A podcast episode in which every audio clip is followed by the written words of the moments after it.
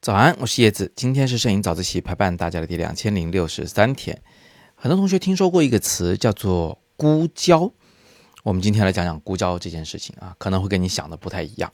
什么叫做估焦呢？就是估计一个距离去手动对焦并拍照，而它不是自动对焦，也不是真正意义上的手动对焦。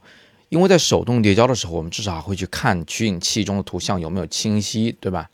估焦不是这样，估焦就是估计着我一会儿拍照的时候啊，离这个人一米远，然后我就把我的镜头哎对焦环转一转，把那个刻度呢对准一米远，于是就拍照了。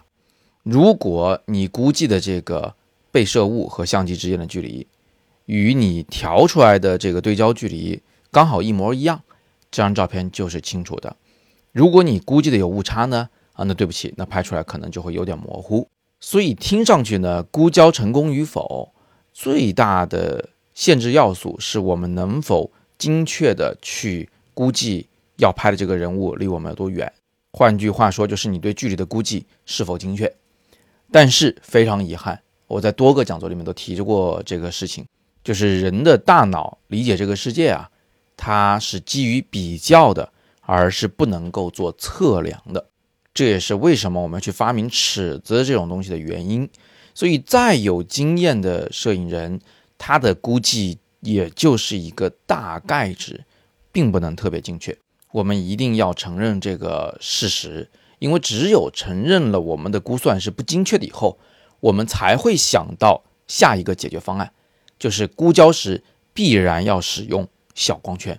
比如说我使用了 F 八 F 十一 F 十六 的光圈的时候，因为景深比较大，所以即便我估计的人物距离是一米，镜头的对焦环也是放在一米上，但是真实拍照时这人离我的确切距离是一米二啊，有了一个误差。但是由于景深的存在，景深比较大，所以呢这个误差是可以被容忍的。呃，虽然不在那个距离上，但它依然是清晰的，这一点非常关键。估焦是肯定要使用小光圈的。我呢 百分之九十九 的估焦照片都是用小光圈，都是用十一或者十六甚至二十二的光圈在拍照。但是啊，有的时候它确实就用不了那么小的光圈。比如说在室内拍摄八极拳的学员在练习的那个过程中啊，因为室内的灯光呢并不算特别明亮，又因为他们的动作很快，而我已经把这个感光度调到顶了，这个时候我如果还要用小光圈啊，肯定会导致快门速度太慢了，就记录不下来他们那个迅速的动作。怎么办呢？我只好铤而走险，使用了大光圈来拍摄。如果我没记错的话，这张照片的光圈应该是 F 二 左右。这种做法的失败率非常的高。那我如何尽量保证我能成功呢？我把对焦的位置放在了 零点七米。零点七米是多远啊？刚好呢就是我的一臂长啊，一只胳膊的长度。这样一来呢，我就心里只要想着一件事儿，就是我在一个我一拳就能打到对方的距离上摁下快门，呃，应该就是 零点七米。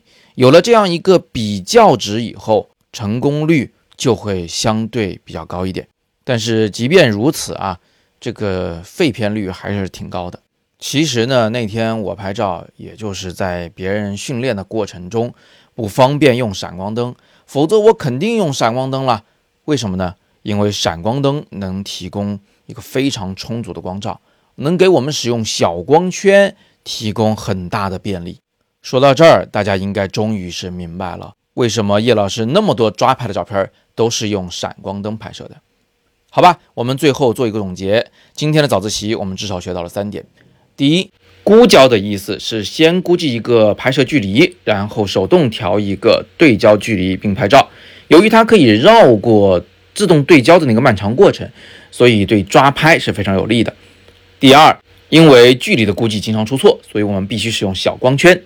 第三，由于要使用小光圈，所以在很多时候我们都会打开闪光灯来辅助照明。